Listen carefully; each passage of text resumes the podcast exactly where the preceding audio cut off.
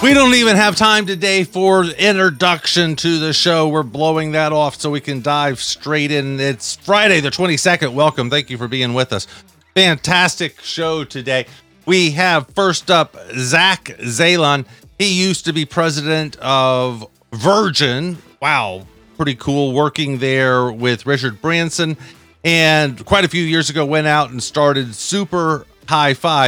It is a, believe it or not, radio company of all crazy things. He will be here with us in just a second. And then Jerry Neumann will be with us. He is one of the top venture capitalists in New York and has written a new book. And so we will be discussing the honesty of venture capitalists. That should be a short conversation. That's not fair. Here he is to defend himself, and I'm being mean. Defend the whole industry. Anyway, great book. Very excited for you to meet Jerry. So, as I said, it's a cram packed show. Let's go ahead and get started. My first guest is named Zack Zalon. He is the founder of a company called Super Hi Fi. I'm not 100% sure. I'm really excited to learn. They take and build premium radio experiences. And since this is a radio show, I'm excited to understand if they could help us and what the business does. Zack, welcome. How you doing? Hey, I'm doing great. Thank you very much for having me today. It is our pleasure. Cool name, the Double Z. Uh, that's a bold name too. Your parents really went for it. Yeah, they did. They they've they've always had a really good sense of humor, and I. Uh, the first experience, did they go crazier or mellow out with the rest of the kids' names? No, I think they went pretty uh pretty basic. I think they tried it out with me and decided maybe they want to go a little bit more conventional. Okay. I went Christian, Anna, William, and then for the fourth, we ended up with a Tatum for the fourth. So, I yeah, well, I, I kept trying to name my daughters after uh, famous Lakers players, but uh, but their mom was having none of that. Nope. What about I got shut Kareem down Zalon? That works for me. I kind of thought Jacoby would be beautiful. Just the combination of those yes two incredible players would make for an unbelievable child. But I had to do with pretty conventional names. So well, they love me. Tell us about Super Hi Fi. Exactly what does it do? I don't understand yet. So it's a technology platform primarily consisting of artificial intelligence and a whole bunch of tools to control it that are really designed to transform the way that radio stations operate themselves in the future radio is an awesome, especially music radio. It's it's amazing. It's a uh, it's a fantastic medium. It's you know certainly the most successful music experience medium that's ever existed. But uh, the technologies that exist for broadcast radio are 35 years old for the most part. Radio doesn't get a lot of love as a technology. Uh, and radio is a diminishing form of entertainment for people. So it's not like, you know, the hottest technologists in the world are racing towards radio to do something about it. Well, we want to do something about it. We see radio as something that has not only the opportunity to survive for longer than people give it credit for, but in fact, a real chance to thrive. It just has to change. The, the other thing is, is that with radio companies, most of them have consolidated over the past 20 or 30 years. And as a part of that consolidation, they took on a lot of debt. Right? They borrowed a lot of money from banks to be able to pay for their consolidation. And then the way that they paid that money back was by firing a ton of really great radio talent in order to save money so that they could pay the banks back. And what ended up happening is you ended up with a lot of very basic music radio experiences now. They just aren't great anymore. Um, now I'm in Los Angeles where the radio stations are, you know, amongst the best in the world, right? We have KIIS FM, the number one revenue generating radio station in the world. We have KROQ, the most, uh, the most influential alternative station in history. But drive 15 minutes outside of Los Angeles and you are not going to hear that level of quality. And we think that part of the challenge is, is that the just technology hasn't existed up until now for those radio stations to deliver a world class listening experience without having to spend more money than they actually have at their disposal. So we're there to transform the whole thing soup to nuts. All right. So right now, the music radio station uh, some still have records, some still have CDs, some play purely audio files. I've experienced all of them. I, I my experience have been in the mostly in the non-consolidated uh, stations, and they are just incredibly profitable. From my understanding, they the average station that's not owned by one of the big big guys does a million dollars a year and is a, somewhere between 50 and 60 percent profit margin and it's an amazing yeah, i think that's right business. Uh, yeah it certainly can be yes if done well and if done well my understanding that it's live and local live and local really really matter but they matter less and less to consumers and they matter less and less to advertisers. And the pressure is on for radio companies, big and small, to be able to find new innovative ways of creating entertainment that draws in new listeners, that draws in younger listeners, and that attracts advertisers. That is more and more of a challenge every single year. The reality is, is that without really advanced technology, like in any industry, without advanced technology that's there to support all of their needs, they're going to have more and more challenges every year. And the reality is that million dollars is going to drop to a half million dollars, and that margin is going to drop to 10% instead of 50%. And a lot of radio companies are going to start handing their licenses back to the FCC. We want to help stave that off. In addition, so much listening is happening online today, not over the air. Even a broadcast radio station, in many cases, it's just rebroadcasting online. It's being consumed on somebody's phone not on an FM dial. How are radio stations, profitable or not, going to be able to create compelling online experiences that consumers actually want to listen to? My kids, they don't listen to radio anymore. They listen to Spotify or Apple Music. Those, and in fact, they listen to both. How are radio companies going to compete with that? They need advanced tools and they need the right kind of vision and support to be able to do it. That's why we set up Super Hi Fi in the first place. We really believe strongly in radio. We think radio companies have not only an opportunity, but have the legacy to be able to create tomorrow's better sounding experiences. They just need a bridge to be able to get there. And that's what we've been investing in. So we all remember the some movie that we've seen a disc jockey sitting there playing music, right? And that might be Good Morning Vietnam or American Graffiti or something, right? What is how does your state or your platform change that, right? So is it hardware, software? Is eh, what does it end up looking like? What do you actually do? You know, in terms All of right. The, the schedule and stuff. So, for those that are old enough to remember this, probably the best example of how a radio station operates is the sitcom WKRP in Cincinnati. Love it. Okay. So you remember Johnny Fever was that DJ? It was super cool. He's sitting Yep. there, he's spinning discs. He's it's it's all hand done. You know, you're going from one song to another song.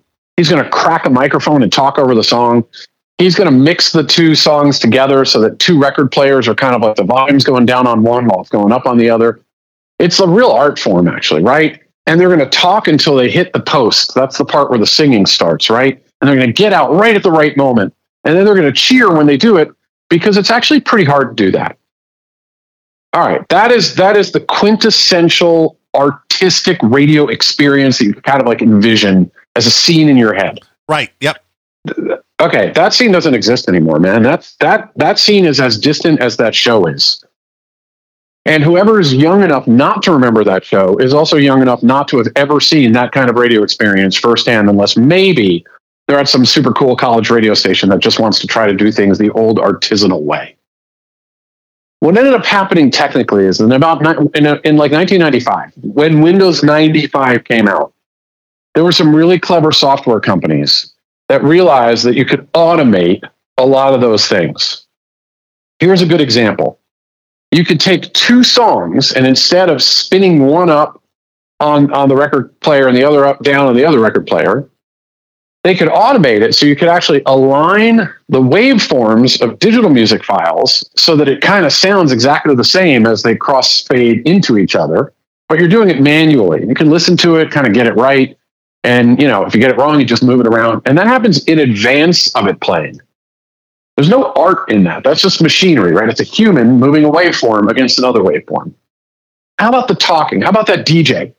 Right? They're jumping on the mic and they're really excited. They're talking about the song you just heard. Maybe they're talking about the weather. They're talking about something current. They're talking into the new song and they're getting out at the post, as I talked about a minute ago.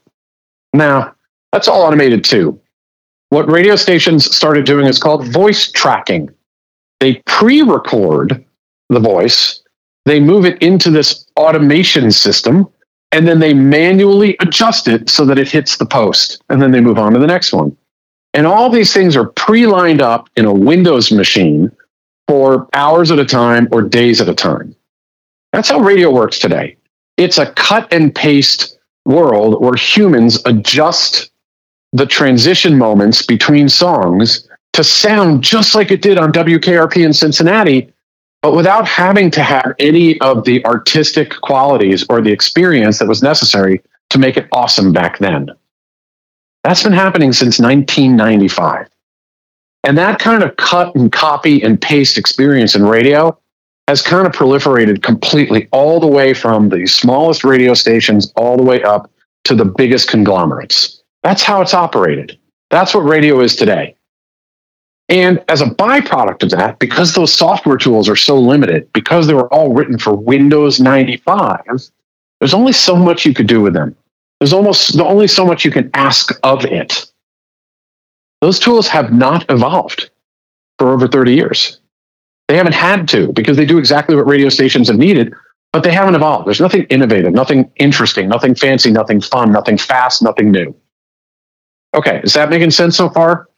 Yes. And for our listeners, is it safe to say, Zack, that we could just sort of say it's just like using GarageBand or iMovie or any of the movie products to make your own movies these days and you move the little things around and you want the sound to go up here so you you know raise the sound line it's, that's it yeah that's basically it right imovie is an excellent example actually garageband is probably more flexible imovie is very limited right it lets you do certain things and then it kind of just it it's going to do it the same way kind of every time right how many different transition effects are you going to have you're going to have the dissolve or you're going to have the the screen wipe transition effect. You get a few things you get to do, and that's kind of it. The rest is automated. That's the way that it works in radio today.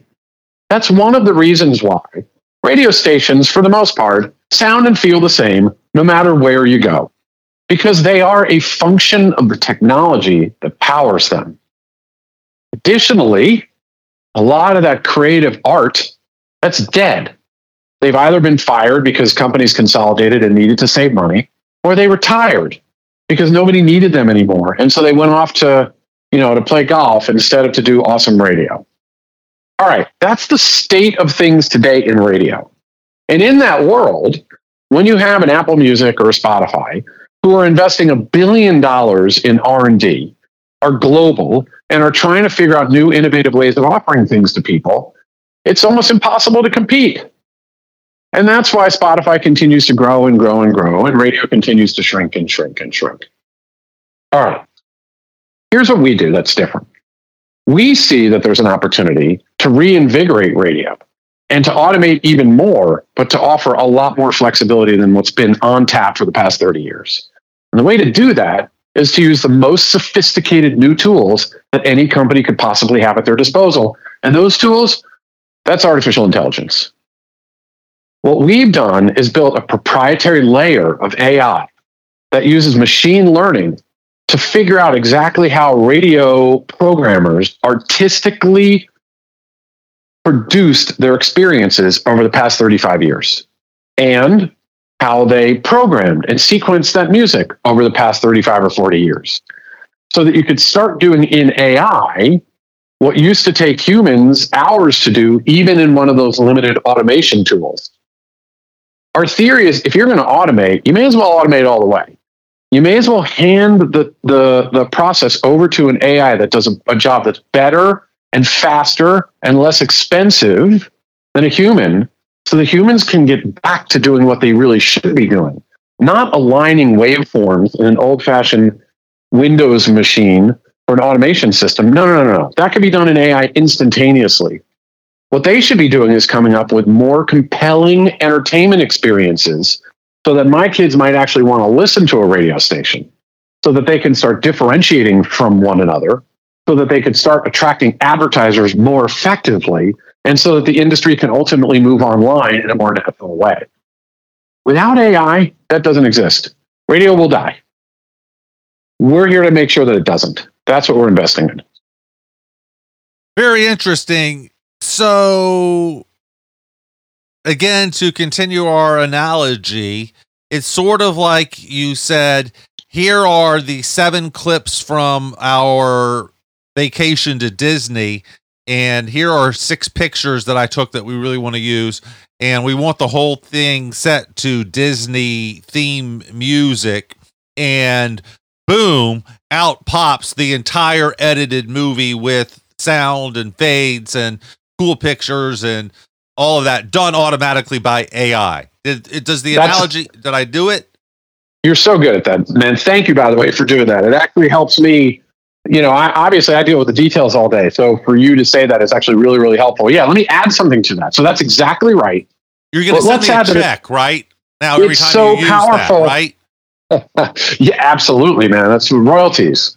It, think think about this though. Here's another piece. Okay, yes, it does that. Exactly, it does that. But now imagine that the person who's putting that together, because the AI is so powerful, that person now has more creative and stylistic choice. They could say, "Hey, here's all the here's all the clips. Here's the music I want to use. Here's all the pictures that I took.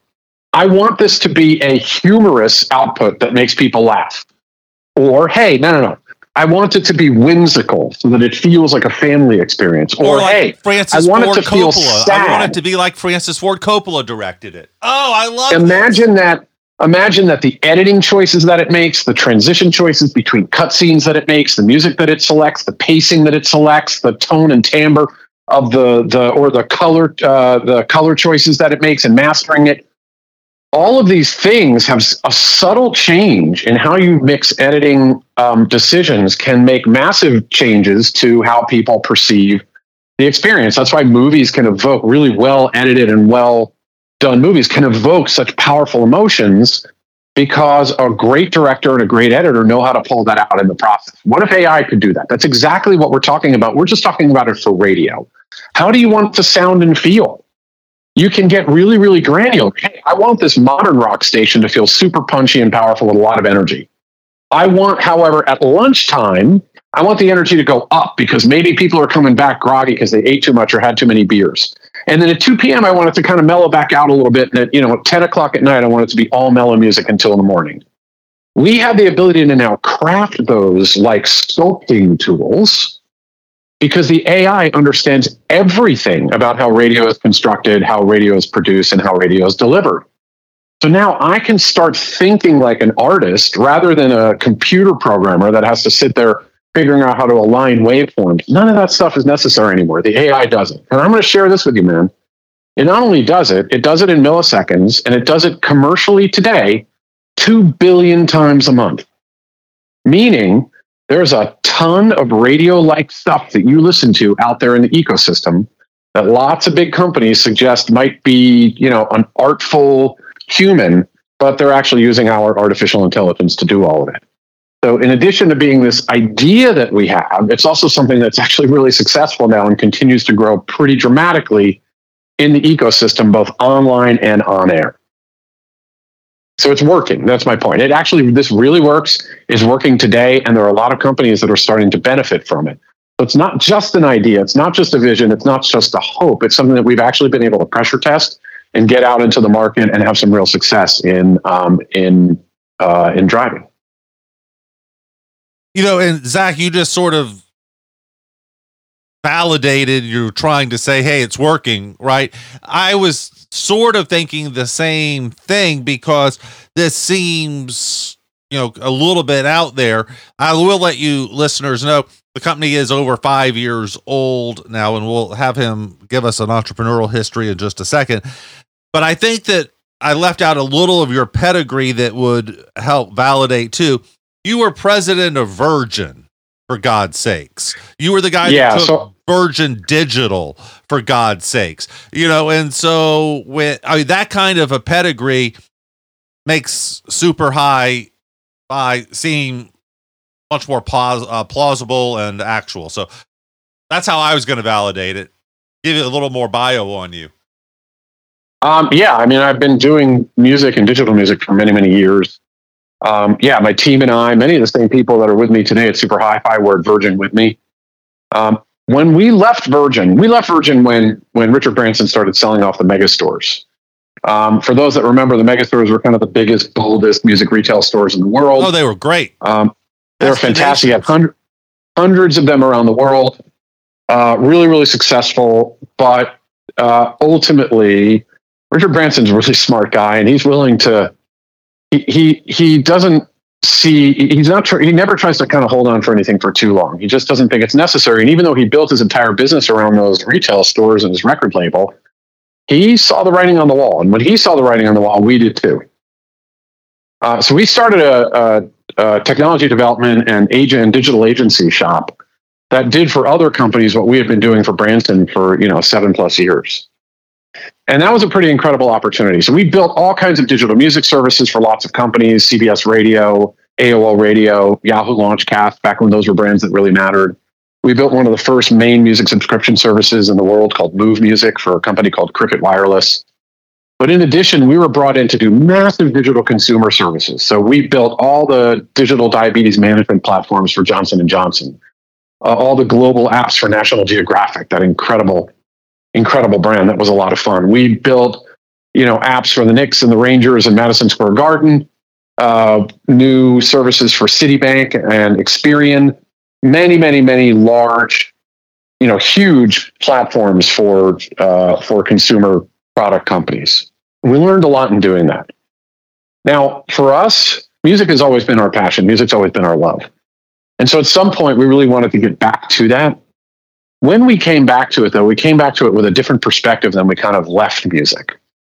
Like when we left, I think if we had left Virgin and decided to do this, we would have gone out, we would have raised a bunch of money, from venture capitalists, and we would have tried to figure out what we were doing. Um, and we probably would not have succeeded. The technology wasn't ready when we first left Virgin. The um, our our kind of knowledge of what consumer services were really like just we we weren't sophisticated enough. We didn't have enough experience with large corporations. You know, then having worked for so many Fortune 500s building up their digital platforms, we learned a lot of that stuff. And so when we came back to this, we were ready and we did it different. The thing that we did different was we decided not to take outside capital. We knew that this would be a really expensive venture, but we felt confident enough to be able to build the first prototypes on our own with our own funding so that we could actually go out there and test to make sure that what we were building was something that people actually wanted. And if it wasn't something that they wanted, we were ready to change it. And if it was, we were ready to double down. There's a really great book. And for anybody that's thinking about starting their own business, I strongly suggest reading it. It's called The Four Steps to the Epiphany it's by a professor, uh, Steven Gary Blank at Stanford. And it, it seems so simple when I say it this way, but it actually requires a book. And this book, by the way, has become sort of like the gold standard for a lot of entrepreneurs that are starting up businesses. The basic idea is to come up with a proposition for what you want your business to be. What's your product? What are you going to sell? How are you going to sell it, et cetera? And then get out of your office and go meet with your potential customers and ask if they want it. And if they do, you know you're onto something. And if they don't, you better go back and figure out what they want. And that process of actually getting out of the office, going and talking to people, pressure testing your idea in the real world before you go too far. That's the, that's the secret to being able to build a business that somebody actually that that that you could sell stuff from and that ultimately you can grow value with. And so that's what we did we started to build this. We had a hypothesis. We built the first prototype so that they actually worked. So it wasn't just vaporware. And we got out of the office and started to talk to people about whether or not they wanted to buy it. And as it turns out, they did. No so changes us, needed. We were able to do this. What's that? No changes needed. Uh, First well, there's always changes. Absolutely, absolutely a thousand changes, right? So you're you're always kind of shifting back and forth a little bit. I'll talk about that more in a minute because it's some a perspective that I've really gotten over the past number of years that I think is is worth sharing. But what I'll share is that no, at first, no, we went out there and we had a really strong perspective of what this was going to be. It was really different. You know, an automated production AI had never really existed in this way. We're talking to radio companies who've been doing things the, the same way for 30 years. Um, we got a lot of people that were like, we don't understand what the hell this is, but we got enough people to say, hey, I really like this. And in fact, our first customer was iHeart, largest radio company in the world. Wow. And that was incredible for us because first it validated that what we're doing is interesting enough that large companies might be uh, might be willing to write a check. The second thing is it gave us tremendous credibility, right? So it's like, oh, we power iHeart is a lot better than you know saying I power, you know, the small market radio station down the block in you know uh, in Kentucky. No offense to Kentucky, but just that's you know it's just not going to be as credible. The third thing is the amount of pressure that they put on us by having some of their top tier people actually listening to our production AI helped us to also fix anything that we weren't doing right. We basically had the best ears in the radio business sitting there, you know, quality assuring our product so that by the time that it went live with them, it was really robust. And that's what we were able to then go out and sell to others. So we were really fortunate. Where are you now in terms of market penetration? Uh, I don't know how you measure or validate yourself, right? Uh, or you're doing it on number of employees, number of stations across the country, uh, millions of dollars. How do you uh, KPI yourself? Uh, so there's a host of things. I'm actually going to back up though. I'm going to ask. I'm going to answer the last question that you asked before this, and then I'll answer that one specifically because I think that this is a perspective that's worth sharing. You asked about making changes. I, I was told by a really, really successful friend some number of years ago that like when you want to be really successful, when you're trying to get to a place in your business and you kind of, let's say you're like on the water in a sailboat and you see an island in the distance and the island is your destination. The natural, your natural instinct is to point your sailboat in the direction of the island and go. But that's not, not actually the way that it works because on the ocean, the winds blow back and forth. And so what you end up doing is you end up having to tack your boat back and forth until you get to the island at any moment, it might actually look like you're facing in the entirely wrong direction. But that's only because that's how you're capturing the wind in order to move forward. And that metaphor really sits well with me. So when you ask the question, like, have we made changes? It's like, oh my God, they're endless and constant, right? We're learning new things every single day. If I can speak with three either customers or prospective customers in a day, I will leave with three lessons at the end of that day. And that's just one day. Because everybody's going to have a different need or maybe somebody's going to view what we're doing from a different perspective that i hadn't thought of before. And with each one of those lessons it gives us an opportunity to start to kind of organize those into buckets of priority. And those lessons that we learn from our customers or our future customers drives almost 100% now of the decision making that we make it's like we will be able to tell that there's this intersection of ideas perspectives or needs if we just keep talking to people. And if we write those down and then we go and create new, innovative, awesome, novel ways of solving them, we have more customers in the future. So I just wanted to share that with you because you asked the question. I don't feel like I answered it sufficiently. Now to your second question, how do we how do we measure ourselves?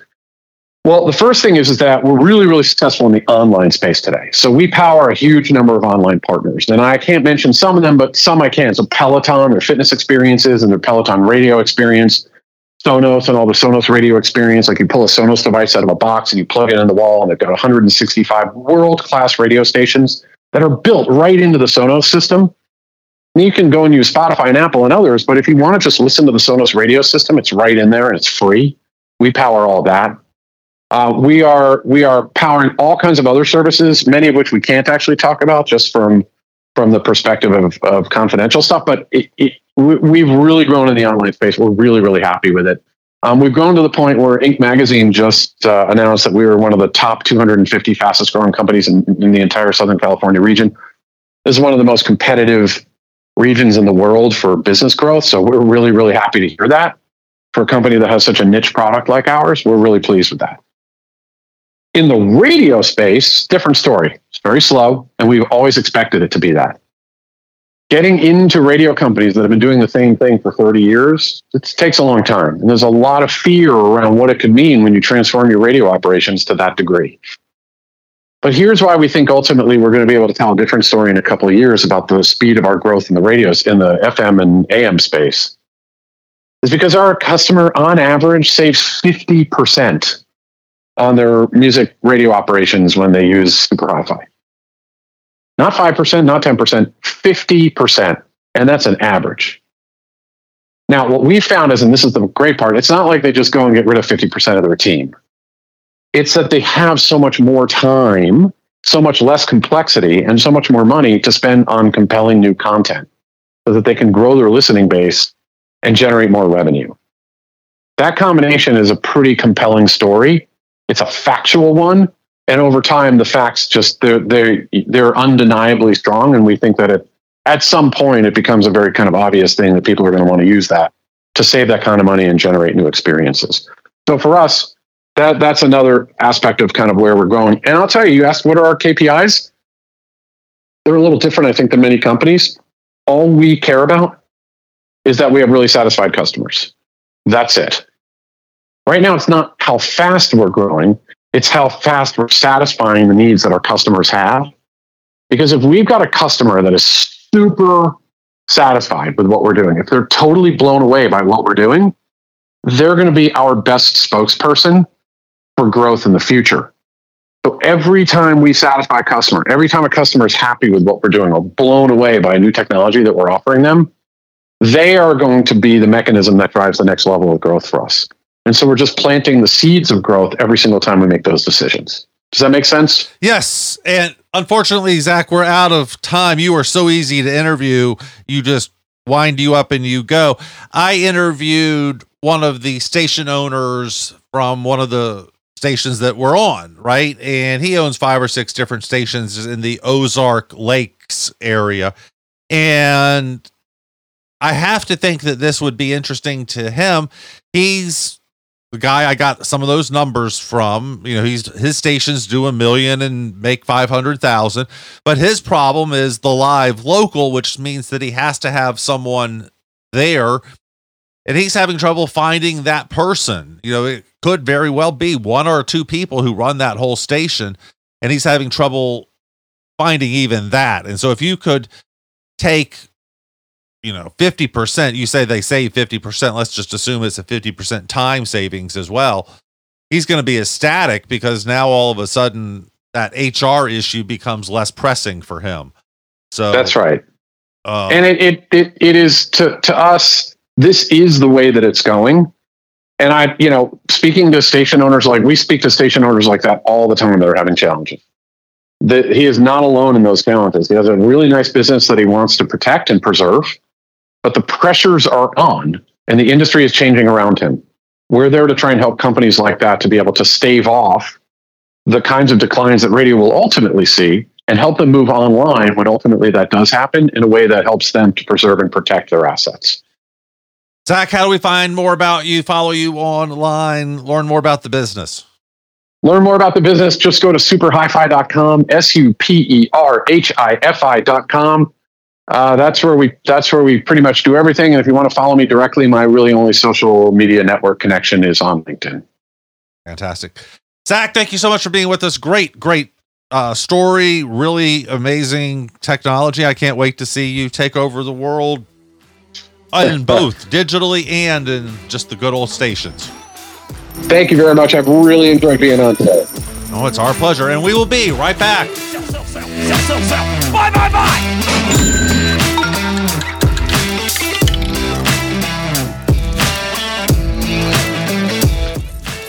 We are back, and again, thank you so much for being with us. Very excited to introduce a great guest, someone who's really going to help us understand more about this entrepreneurial conversation. Please welcome Jerry Neumann to the show. He has been an early stage investor for more than 25 years. He is also a very active advisor.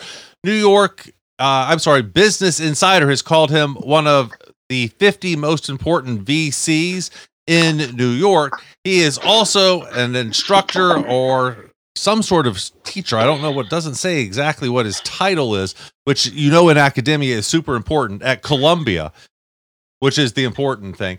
And he is author of a new book called Founder versus Investor: The Honest Truth About Venture Capital from Startup to IPO. Jerry, welcome to the show. How are you doing? Thanks, Jim. Glad to be here. You don't. You're not a PhD, are you? I'm not. I'm an okay, adjunct good. professor at Columbia. Yeah. Thank goodness. no, they they decided to bring in somebody who's had some real world experience to teach entrepreneurship to the undergrads. Yes. it's like having someone who teach surgery who's never been in an operating room before. So I'm glad I used to teach at Georgia State University, and when I was eventually replaced, I was replaced, Jerry, by a PhD who had never started a business. He did, though, spend 15 years studying and proving, get this, get ready, sitting down, I hope, that early stage entrepreneurs need connections a lot. But as they're later stage entrepreneurs, connections aren't quite as important. That by then there's something else. He spent 15 years on that. But I agree with him. Uh, who doesn't? Everyone does. Everyone knew it. So my my three year old knows that. Now they have proof. Now they proved it. Yes. Another thing yeah. my three year old knows is that venture capital is bad. Venture capital bad, daddy. You know, I I hear that a lot. I hear that a lot. But is it? I mean, people keep taking it. Yeah, some people do, but a lot of people also swear it off, like you know, vitamins and stuff. I I look at it. You know, I I'm not going to push venture capital. I uh, I think venture capital has done a great thing in this country by funding the biggest companies that we have. But I always tell founders, don't take it unless you absolutely have to have it. Yes. Well, why is that? Why? Uh, why isn't it more attractive from the very beginning? What's the stereotype well, to make us think that? So, if you take my money, you're bringing me on as a partner in your business. I'm not lending you the money. I'm not. I'm not a bank. I'm not a public investor, you know, buying shares and then waiting to see what you do because I can just sell them.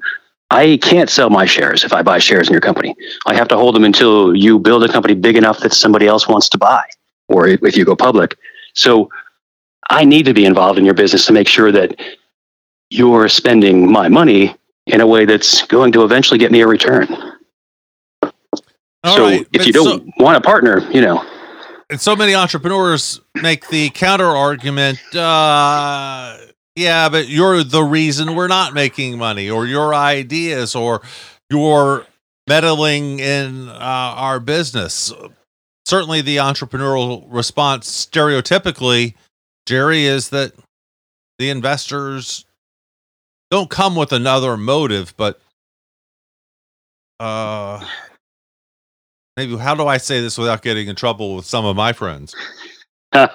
Just say it. Uh, you know they're just not nice people. They come in and and that you, give a 1% opening and they're going to try to take over 100% you know that may be true with some people. And, and i think you know one of the things that we talk about a lot in the book is getting to know the people you're going to be working with for the next 10 years before you sign a contract with them which just makes good sense right?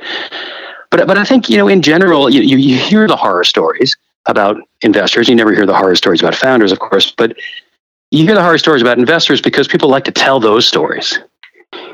But it doesn't make sense that venture capitalists would go into venture because they want to screw founders, right? That's there are easier ways to make money than venture capital if you want to be a financier. Go to a hedge fund, go into real estate. You know, real estate people have sharp elbows. If you have sharp elbows, you'll probably make more money in real estate than venture capital I think people in venture capital want to help founders in general. Some of them are just bad at it. So you got to find the people who are good at it, who can actually help you, not hurt you. That's a great point. And how do you know if they're bad at it if they do it well? Ask other people they've invested in. Oh yeah, I mean, I think this is something that everybody should do, and I always tell people to do it when I'm talking to them about investing. Is look, here's a list of everybody I've ever invested in. Go find them, call them up, ask them about me some of these people don't like me. You may call those people and they'll say they don't like me. That's just how it is. But, you know, you should make a decision based on who I am, how I act, how I make decisions, how I help or don't help. I mean, you should know, right? And I think that's, you know, I'm proud of my record, so I'm happy to do that, but most VCs will do that. And if they won't, then that may be a problem. Yes. The very, very first time Jerry, that I was ever looking for capital, raising money, uh, 99 or so. And we found someone who solved our number one problem, uh, which was access to free technology.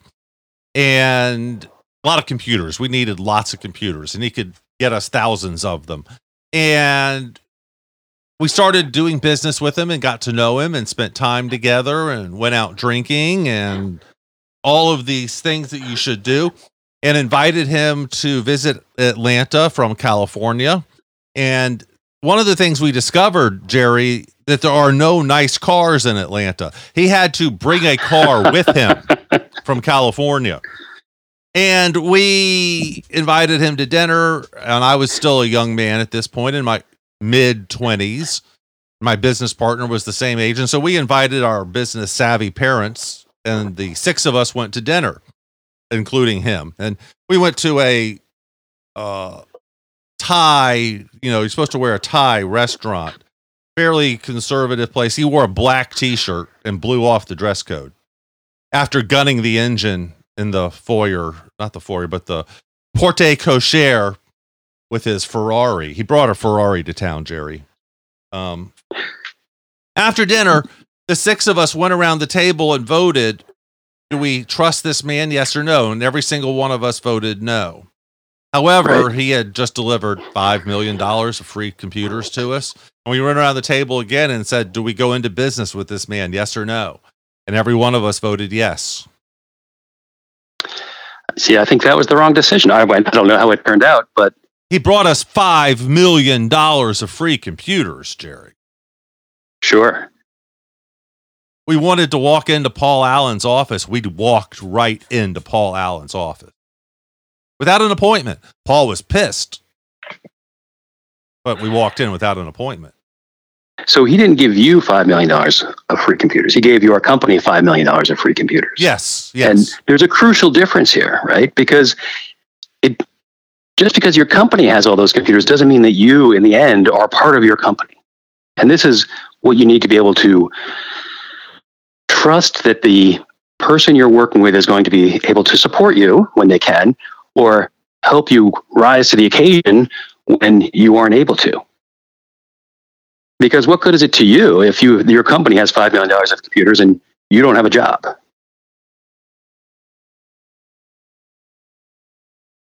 Strangely, that's one of the things he never tried to do was take us out. Uh, what do you do when things go bad? What do you do when you have your first inclination that this date isn't going well?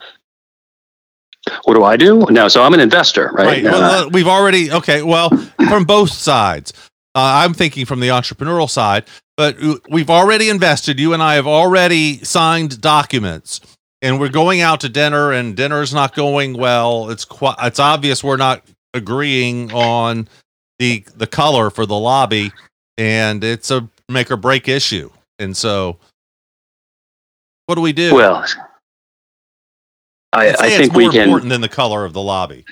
Yeah understood.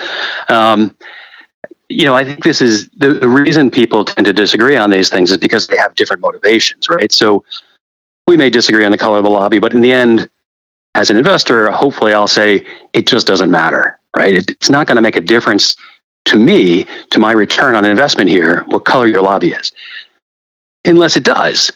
And if it does, then I need to try to tell you why it does and why I know it does, uh, and try to convince you that it should be different.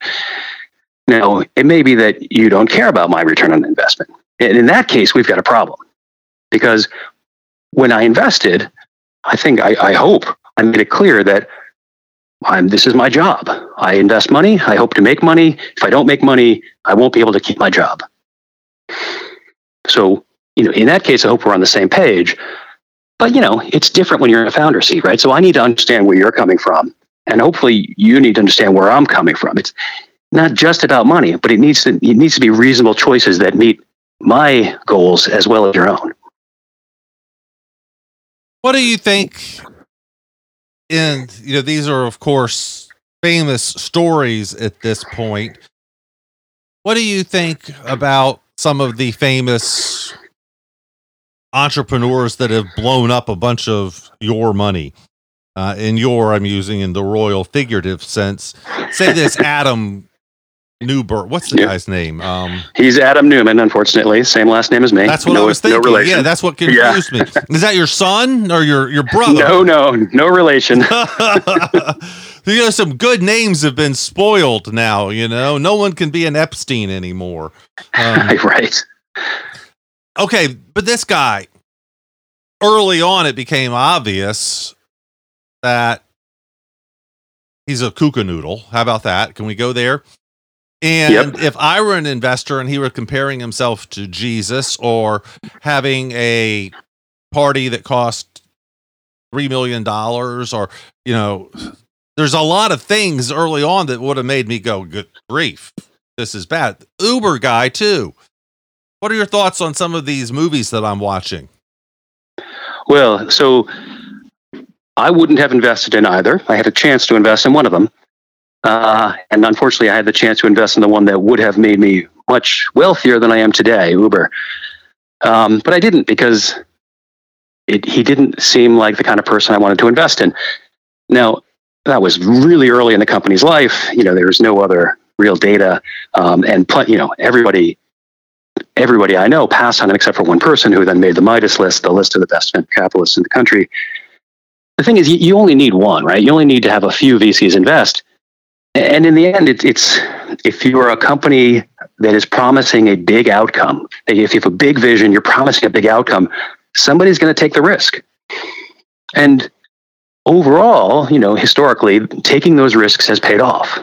So there's certainly an incentive on the VC side to overlook whether or not the founder is going to have a tight grip on operations, is going to act ethically, if there is the possibility of a huge outcome.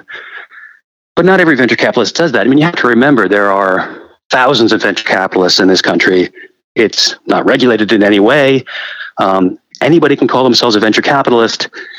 And you have companies like Theranos where it was venture capital backed, but the people who invested weren't professional venture capitalists. They were just people who were giving her money. Um, so, you know, I personally, I, what I advocate for in the book is if you're going to invest, you have to do it right. You have to invest in people who are going to act ethically, obviously, but you also have to sit on the board. You have to have governance of the company. I think it's too easy, especially in really frothy times, um, to sit back and be like, all right, well, we can't criticize the founder because they are making us money. And that's, you know, it may just be a consequence of the environment, not of their actions themselves you used one of my favorite words, frothy. It's right up there with veritable plethora and a whole bunch of others uh, that I just love. We should have a sound for them or something. frothy. Uh, are we frothy right now? I felt like we were, and I feel like we've backed off of that a little bit. And now the deals are not getting done. Maybe there's a little bit of Silicon Valley residual left over. Um, what are your thoughts on where we are as a market right now? I was talking to another venture capitalist this morning, and he called 2021 a bubble. So that's you know something venture capitalists almost never say. Oh, we're in a bubble, uh, and maybe they only say it in retrospect. But 2021 yeah, or 2023. 2021. So before the Fed started raising interest rates. Okay. People were paying really any price you wanted. It's even into 2022, you had company, you know, firms like Tiger saying, "Hey, you want money? We like you. You've had good venture capitalists invest previously. We're going to give you money. We don't need to really do due diligence. We don't need a board seat. We don't need any sort of governance at all." And that you know, seems to have blown up in their face. Um, but it affected everybody else as well because if you were a professional investor, you have money you, you know, your, your job is to invest other people's money. You can't just sit around and look at it and be like i'm, I'm not going to do that. So when you have somebody come in like that or there are several companies like that not to the, you know, point the finger only at tiger um, then everybody else is forced to pay more as well if they want to keep playing. So yeah it was definitely it was frothy. I, I don't think it's that's true now. I know it's not true now. Um, you know i have invested in companies that raised money a couple years ago trying to raise more money now it's not the same environment. It's not that easy. How do I get your money, Jerry? Well, what are the things that make you dig into your checkbook? So I am a zero stage investor. I used to be a early stage investor and then a seed stage and then a pre-seed and now I say I'm a zero stage. I invest when people have an idea, right? So the very earliest money put into a company. So I am very picky. Um, it has to be an idea where, not that I can add value, an idea that I understand. I understand the market. I understand the customers. I understand the technology. Something that I can evaluate. Um, so I'm pretty, you know, pretty focused around business to business enterprise software. That, that's what I know. Um, if you're doing something else, I'm not going to invest. Um, I prefer companies that are local, as you know, investors probably should, so that they can sit down and actually see the founder face to face. And I look for valuations that aren't crazy. Um, so those are kind of the, the, the basic, you know, you can't get around that. Those are the things that have to be for me. After that, it's really I'm looking at the founder, right? Because at, at my stage, there's nothing but the founder. So or the or the co-founders. Who are they? Do I think that when times get tough, they can keep going? Do I feel like they will go down the correct path, and if the, that path turns out not to be correct, they'll choose a different path? You know, they're are they flexible in that way, the way they think? These are the kind of things I'm trying to evaluate for. What if uh, an entrepreneur comes in and says, "You should invest because we're going to listen to you, and if you give us advice, we're going to take it"? Absolutely not. if if I could run a company better than that, uh, look at the. Have you ever? you, you wanted to hear. They're going to take your advice. They're, they, but they, no, but I I don't want to run the company. I want them to run the company. Oh, we're going to run it, but you know, if you have advice, we're listen. We're good listeners. We're really good at listening, and we're going to do. You know, we're going to take your advice. So usually during the whole process, they'll they'll bring up something I don't agree with. They'll, they'll say something like, "We think customers want this" or whatever, and and I'll say, I don't agree with you. And I want to see what they do, right? If they're like, oh, okay, you're right, then I'm like, all right. If they're going to just agree to things that people say who are clearly know less about the market than they do, because, you know, I've been talking to them, you know, I've been looking at this company for a couple hours. They've been doing it for months. Then, then they're not serious about it, right? They don't know the market deeply enough. I mean, I'm looking for people who are living their market, right? Who who understand? You know, it's the uh, the caddy Caddyshack thing. Be the ball. Well, I want them to be the ball it's uh, sorry, that may be an old reference for some of your listeners. Um, but I, if they haven't seen Caddyshack, we don't want them listening to the show anyway. if you if you, right. if you don't know Caddyshack, uh, stop now, please, listeners. yeah, no, so that's not it. I want them to engage with me, right? So if on the other hand, and this happens also, people are stubborn, they're like, well, you know, you don't get it, you're just wrong. And and I know that I'm not wrong, I may not be right, but I'm not wrong. That, that's a that's a warning flag. Also, I want people who say, "Well, our research shows that you know this is true." It may not, in the end, end up being true. And if it's not true, then here's what we'll do to keep the company moving forward. Right? That that's the perfect sort of answer because that's the reality of startup life.